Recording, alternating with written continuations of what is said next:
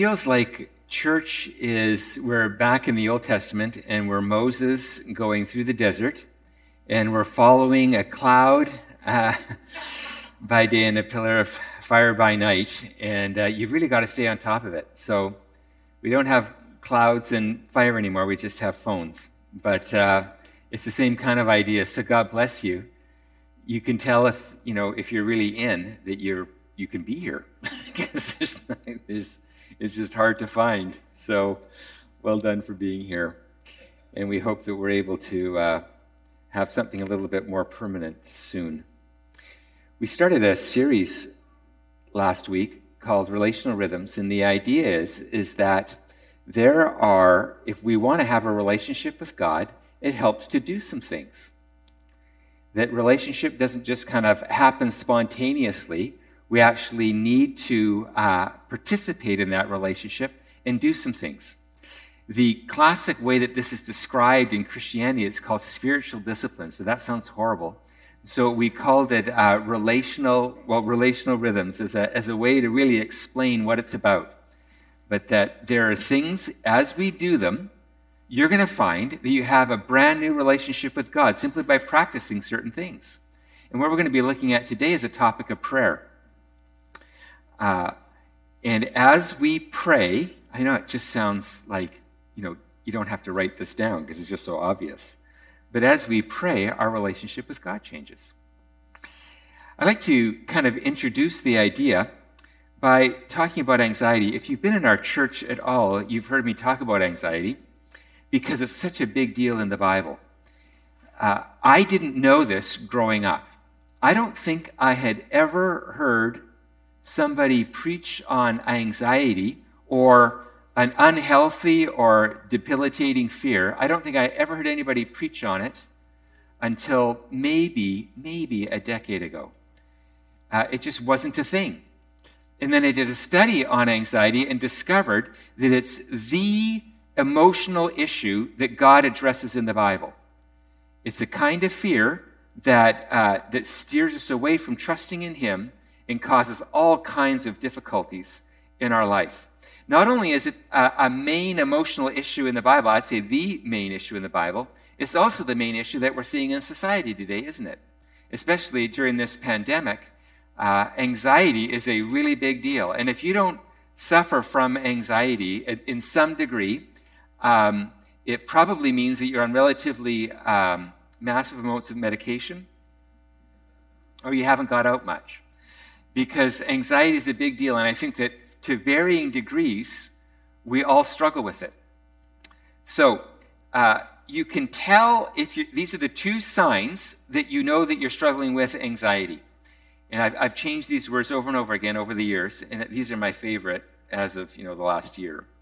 And it's to be controlling or closed. So if you struggle, um, with anxiety, it looks like one of two things. You become kind of controlling, because anxiety, you feel out of control.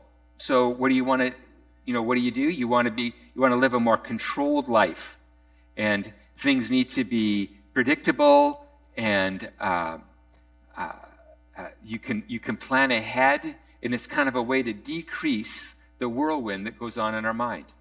The other way that anxiety manifests itself is through being closed closed is just uh, pulling away from relationship. It's too difficult to be around people. Uh, they're, they are unpredictable. Uh, they cause angst.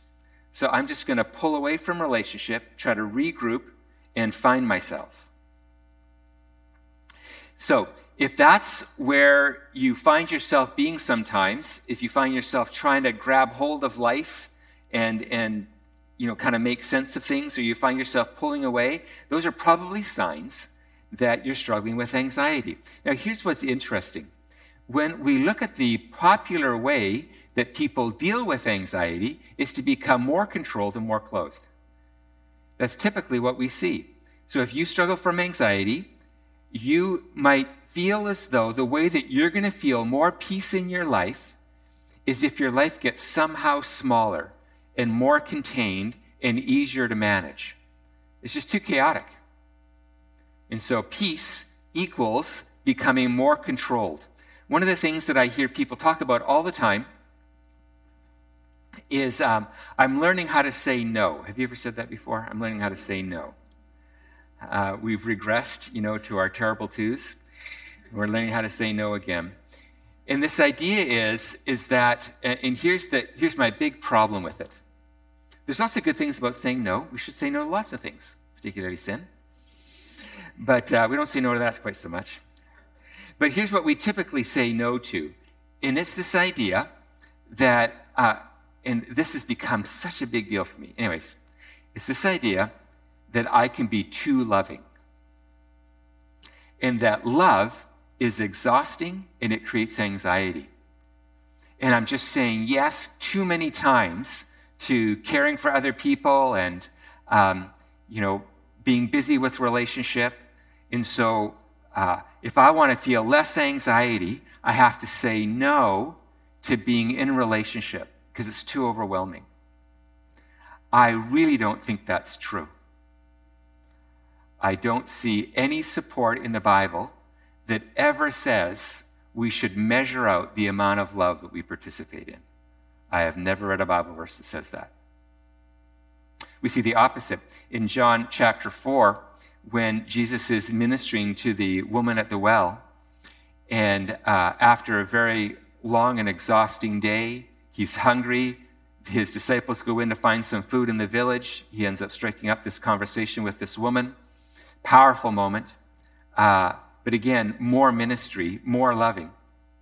The disciples come back with some food, and he says, I already have food that you, don't, you know nothing about. He wondered where they, you know, the disciples wonder where he got some extra food. And he says, No, um, I'm nourished. My food is to do the will of my Father. And so, what we find when Jesus did ministry, it refreshed him. Do you believe that? Do you believe that ministry, caring for other people, is refreshing to your soul. I just think that's remarkable. But our society says you've got to be careful how much you love others. Be careful, because it could make you very anxious, very stressed out, and you could have a really chaotic life. I have a problem with that, because I just don't see it in the Bible. So that's a popular response. That's kind of what our, our flesh wants to do when we're not feeling in control of life is to make life smaller, make life more closed. What's the biblical response to anxiety? It's to pray. In Philippians chapter 4, verse 6, this is what it says Do not be anxious about anything, but in every situation, by prayer and petition, with thanksgiving, present your requests to God. The antidote that's presented in the Bible, the antidote to anxiety, is to pray. That's just amazing. That I think of lots of other things to do. I mean, maybe I say help, but I think of lots of other things that come to my mind when I'm feeling anxious. Prayer isn't always one of them. So I would like to spend some a little bit of time looking at prayer as kind of an, an antidote to anxiety. There's lots of ways to look at prayer, but this is the one that I think uh, came to my mind, and I hope that it's helpful based on Philippians chapter 4. So we have two questions we're going to ask today. The first is How does prayer reduce anxiety? How does prayer reduce anxiety? Well, it is the opposite of being controlling and closed. It's the opposite. It's maybe why we don't pray much. But first of all, prayer is the opposite of being closed. Prayer makes life a relational experience. It makes life a relational experience. In this verse, it says, in every situation, by prayer and petition, with thanksgiving, present your request to God. In every situation, the uh, here's what it says. Now listen very closely. It doesn't say about. You don't pray about every situation. You pray in every situation. So what that means is is that you're always praying. In uh, 1 Thessalonians 5:17, it says to pray continually. In other version, it says to pray without ceasing. Prayer is a way of living. It's, it's barely an activity. Prayer, in, we pray, we talk with God, that's all prayer is. You talk with God in every situation. So, uh, I think, I, am sorry to be talking about myself, I think in prayer.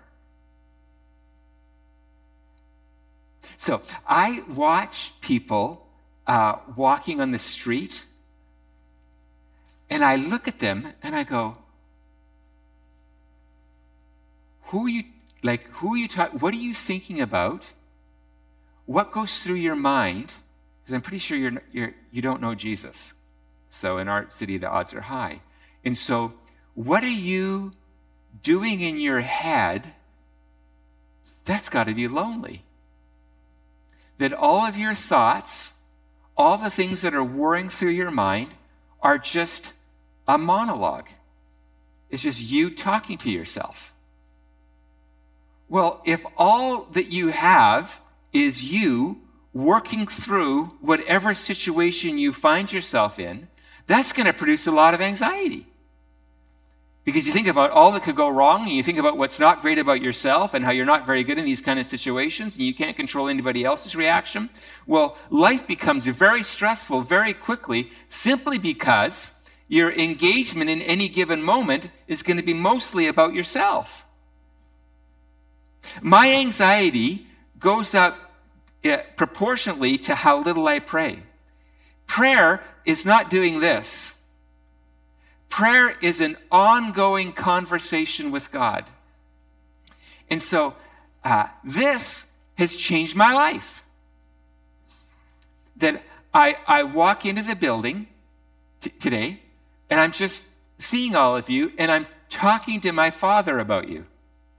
Sheila, it's just so great to see you. When I when you I, I didn't see you when you maybe you came in a little bit late. I didn't see you, and then I saw you, and I just thought, oh, Father, thank you so much that Sheila's here today and I see people coming in, and I'm talking with God about you.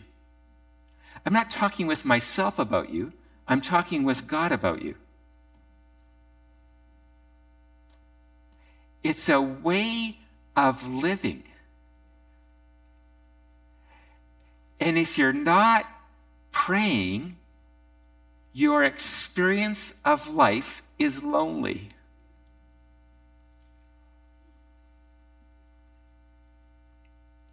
you know, anxiety is linked to loneliness. You know that, right? Anxiety is linked to loneliness. The more that you get in your own head and you don't talk, what's one of the main things that they know about counseling? One of the best things about counseling is what Jessica said. One of the best things about counseling is that you verbalize what's going on in your mind. And that's incredibly therapeutic. All, uh, all, most counseling models today are called talk therapy. They're just talking out loud, and that helps you. Well, imagine if the person you're talking to, like, made you and then made this world, and that you get to talk to him all day long. This changes everything to me. It makes life a relational experience as we pray. So again, it's only because I've been a Christian for a really long time. But I'll, I'll, sometimes I'll talk. I, I prefer to be the negative example, so it's awkward for me talking like this. But I'll listen to people, they, and they'll say, I haven't prayed for a month. And I'm thinking, like, who have you talked to? Like, when you're on the bus, that's going to be weird if you talk to other people. We know better than that. and, uh, and if you, and if, like if you're going in every situation, you're just by yourself, that's horrible. It's horrible to be by yourself. We don't ever have to be by ourselves. We can pray in any moment, in every situation. Isn't that encouraging? That's what prayer is to me. It's an ongoing conversation with my Father. And uh, you know, I, I, am sitting there and I'm, I'm saying, Father, I'm going to be, I'm going to be speaking in a moment. And uh, that, that brings me anxiety. I don't like standing in front of people. It makes me awkward. And so, I, and I just talked to him about that. And I, and I, I bring who I am to my Father all day long. That's what prayer is. So, prayer reduces anxiety because it reduces loneliness. You're engaged with the living God. And we're no, not we, we're not closed, but we're also not controlling. Prayer asks God to be in control. So the popular solution to pray to anxiety is for you to be in control. You got to take control of your life. I promise you, if you walk down that road, your life will get smaller and smaller and smaller. I've watched it happen. You just have an incredibly small life, and you're still going to feel anxious. Instead, we need God to be in control.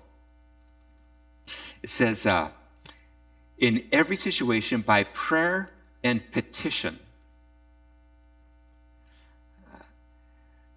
Prayer is constantly asking God for help. It's constantly talking to Him, and then it's asking Him for help. It's prayer and petition. I, think about uh, I think about parenting in this regard. And as a parent, a large amount of my children's interaction with me is in the form of requests. When they were, when they were little, you know, it's just mostly about food or, you know, can we play? And then as they get older, it's now about advice or, you know, can I have a car? it's, a, uh, it's, a, it's a frequent request. But here's what, I, here's what I've noticed about kids who don't have a healthy relationship with their parents. They don't ask for very much. Kids who have a healthy relationship with their parents are free to ask for things all the time without shame. It's a sign of health. If you and I aren't asking God for things, it's a sign of dysfunction in our relationship with our Heavenly Father. Because kids are always asking their parents for stuff. It's what we do.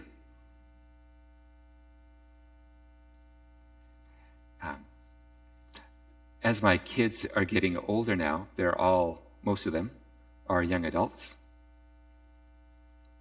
And, uh, and I watch them uh, try to be an adult. And one of the things that I've noticed, not just in my kids, but much wider than that, is that the idea of adulthood is independence. If I'm an adult, it means that I don't need anybody anymore. And so I'm going to walk down a road of self sufficiency and prove that I'm an adult. I don't see any description in Scripture that describes adulthood like that. Adulthood makes you more dependent, more needy, more connected, more involved, more inconvenienced. Uh, adulthood, a mature person understands their limitations, and needs God and others. That's an adult. Not in a irresponsible or entitled kind of way. But I, I watched this, right? One of the things that really struck me when we went to Israel, the first time I remember going to Israel, they showed, we walked in a village that was at Jesus' time. And in that village, each kind of city block, the block wasn't much bigger than this room, okay? But each city block was basically one house. There was a courtyard in the middle, and then the, the, the living quarters were around that middle courtyard. The reason for that is the streets were very narrow and scary, so you had to have your kids play in a safe place. It was in the middle of the courtyard. And if you got, and if you got married, uh, then what you would do is they would take one of the rooms, get some stones, and divide it in half. You got to live with your in laws. Isn't that great? This is what you did. And I think about that now, and I think, who wants that? No, I want to start my own life. I want my own house. you know, I want my own car. I don't want to need other people. And so you have a culture that is pursuing self sufficiency, which is, hear this, opposed to prayer. It's why we're not a praying culture, is because everything in our culture is leading towards independence, not towards neediness. And there's something remarkable about people who are able to see their need of God and their need of others. And the need of God looks like prayer and petition. So, anxiety is linked to feeling powerless. The antidote to that is to need God, not to become self sufficient. So, do you see how sinister and evil and powerful anxiety is in your life and mine? It leads you to have a small life and a self sufficient life. It leads you away from God. Prayer sends you in the you and I in the opposite direction. It sends us into relationship and it sends us into trusting in a greater power to lead our lives instead of us. I find myself as I grow older becoming more and more needy of God. I just need Him all the time. I can't go into a moment without Him. I just can't survive it. I'm so riddled with anxiety. My anxiety is through the roof. I've suffered with it all my life. And if my Father isn't with me, and if He doesn't answer my requests, I don't know what I'm going to do.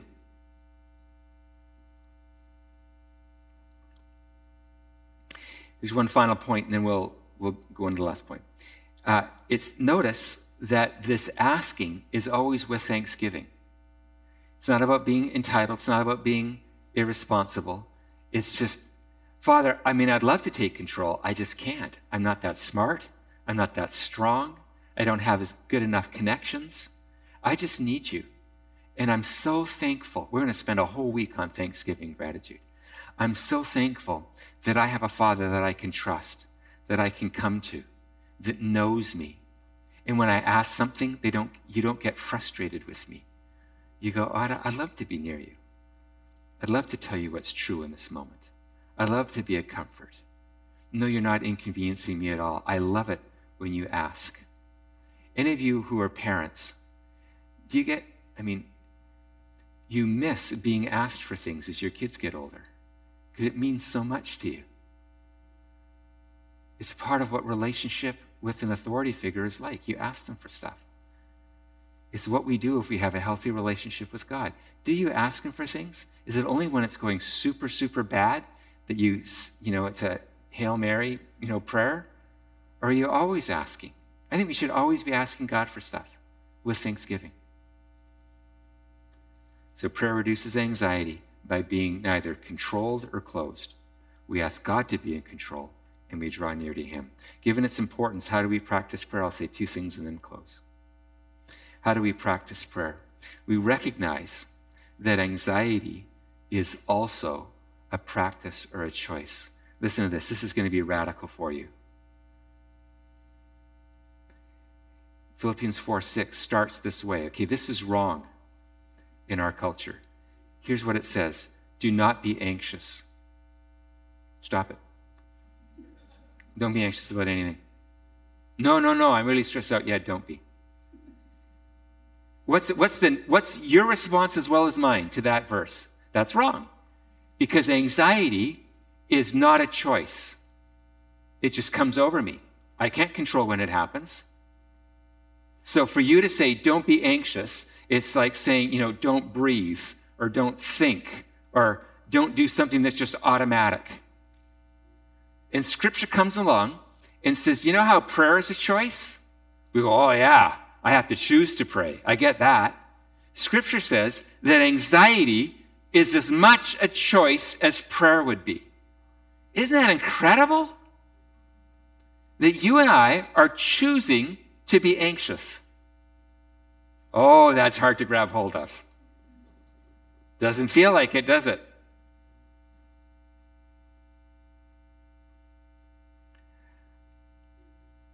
Scripture tells us that we're making choices all the time. We don't have just neutral moments of non choices. And anxiety is one of the choices that we make. And when we make the choice to be anxious, we are making the choice to not pray, to not petition.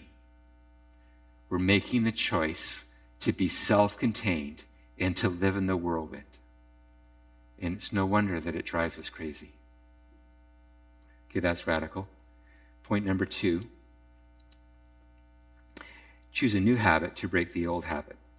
So if anxiety is the, it feels like the natural way that we're engaging in a moment. Have you heard this? Uh, I'm sure you've heard it, but it takes a habit to break a habit. Have you ever heard that saying before? It takes a habit to break a habit. For sure, that's true. So the only way, this is the only way that we will ever uh, overcome anxiety, and I think we will always have anxiety for as long as we live. But the only way that will, anxiety will be reduced in our life is if we replace it with a new habit. Anxiety is a habit. It doesn't wash over us, it's a habit. It's how we approach life. And God is saying, approach life in prayer. Have a new habit of engaging in moments. Oh man, I just so want us to grab hold of this. So, what is the old habit that we need to break? Is passively believing whatever enters our minds. That's the old habit. It just comes in. Oh, I guess I'm believing that now because I just had that feeling and I just had that thought. Oh, that's my reality.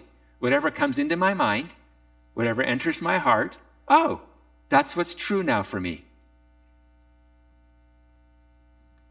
Uh, this is what 1 Timothy 4, I was meeting with somebody this week and we were talking about this verse and it just applies.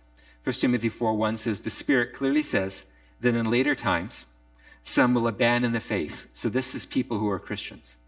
Some will abandon the faith and get this and follow deceiving spirits and things taught by who? Demons. What if our mind is not a neutral space? What if our mind is either filled with thoughts from demonic forces or a conversation with our Heavenly Father? What if that's really what's going on? I think secular society says, no, that's not true. There's this thing called you in your mind as an isolated bubble. You're not a relational being. You can just live in a bubble and have your own little thoughts. And then you have to think about having a relationship. Scripture says that you and I are ha- these thoughts that come through our mind that produce anxiety and uh, alienation, independence these come from demons, teaching us not to trust in God, but to be independent. And those are actually demonic thoughts. They're not innocent thoughts. And if we would know that, I think you and I would be terrified of much of what we think.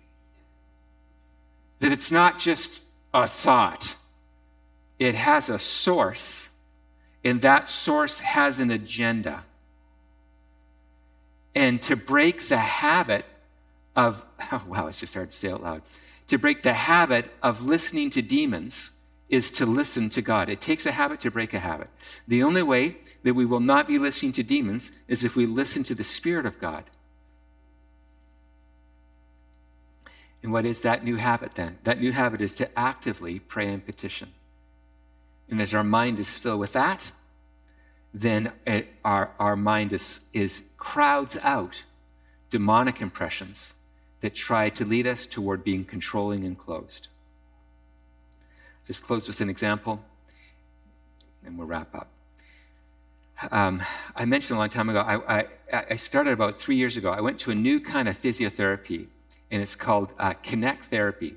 I had a, a pain in my in my knee, and I couldn't ride. I could ride my mountain bike, but I couldn't ride my road bike for longer than 20 minutes without excruciating pain. So much so that I couldn't ride. I couldn't ride my road bike anymore. It just hurt too much.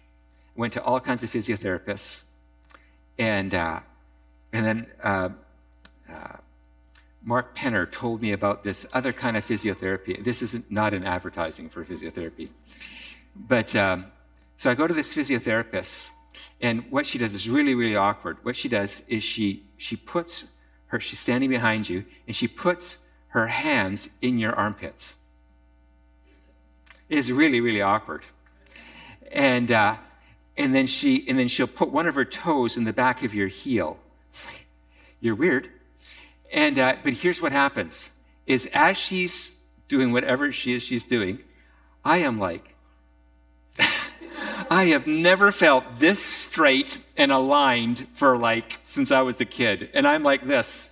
I, I don't know what you're doing, but this is amazing. I have grown three inches simply by you putting your hands in my armpits. And, I'm and she says, Now, what I'm going to do is I'm going to let go. And, and the first time she lets go, I do this. And I go, this is how I walk through life. And I just, I just didn't know that. I just thought this was normal. But for a moment, I was Superman, and then I'm back to normal again. And then she says, Here's what I need you to do. There's two exercises, and they're all going to be about doing two things. Get this. I need you to lengthen the muscle between your shoulder blades. Okay, all of you try to do that right now. It's impossible.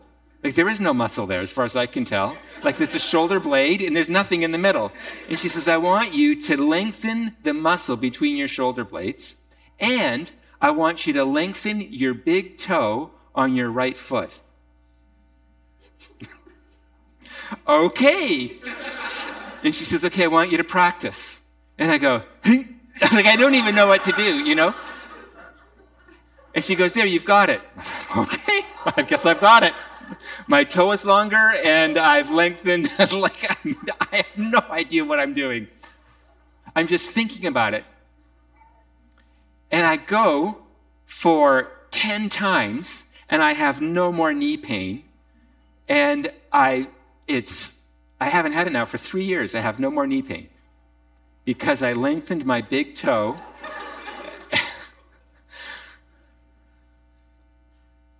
Okay, here's, what's, here's what I think getting over anxiety should be like. Getting over anxiety should be lifting large weights and just grunting and straining and conquering anxiety. That's what I think it should be like I think it should be about bench presses. I don't know what the names of things are called. And squats. Do you guys do that? Okay, good. I knew another thing. And you're going to do squats, and there's going to be like, and you're going to say, How much did you press? And then you're going to say a number, and you go, Wow, you, okay. And I'm lengthening the uh, thing and going between my shoulder blades. It's easier, and it changed me in a way that all the other big exercises never did. I think praying is easier than being anxious. But we don't even recognize his presence. We don't even know it's easier. Praying is easier than being anxious. It's easier. But we've just never used those muscles. And you begin to use those muscles, and everything lines up. And you find, as it says in the next verse, the peace of God which transcends all understanding. We find the peace of God. So, in conclusion, in every situation, practice prayer and petition. Exercise a muscle that you didn't know you had. And think about it. Don't even be heroic. And you're going to find anxiety is going to go down in your life, and you're going to experience the peace that you've always longed for simply because you recognized the power and presence of God in your life in every situation. Can I pray for us in this regard? Father, I thank you that you don't ask us to lift heavy weights and to do impressive feats to overcome our anxiety, to overcome our discouragement and depression and all the other things that we battle with daily, all the things that cause so much stress. I just think of the financial stress that so many of us are in, the emotional stress that we find ourselves in. And you ask us to start to remember you, to pray, to ask our Father for things. Father, I thank you that we have a way out. And it's not by trying harder and making life smaller. It's by simply recognizing your presence. So I ask today for my friends that you would give us the grace to remember you, to remember you in every situation, to begin to flex a muscle that we didn't even know we had or needed. So, Father, would you awaken our need to relationally connect with you through the act of prayer? Thank you, Father.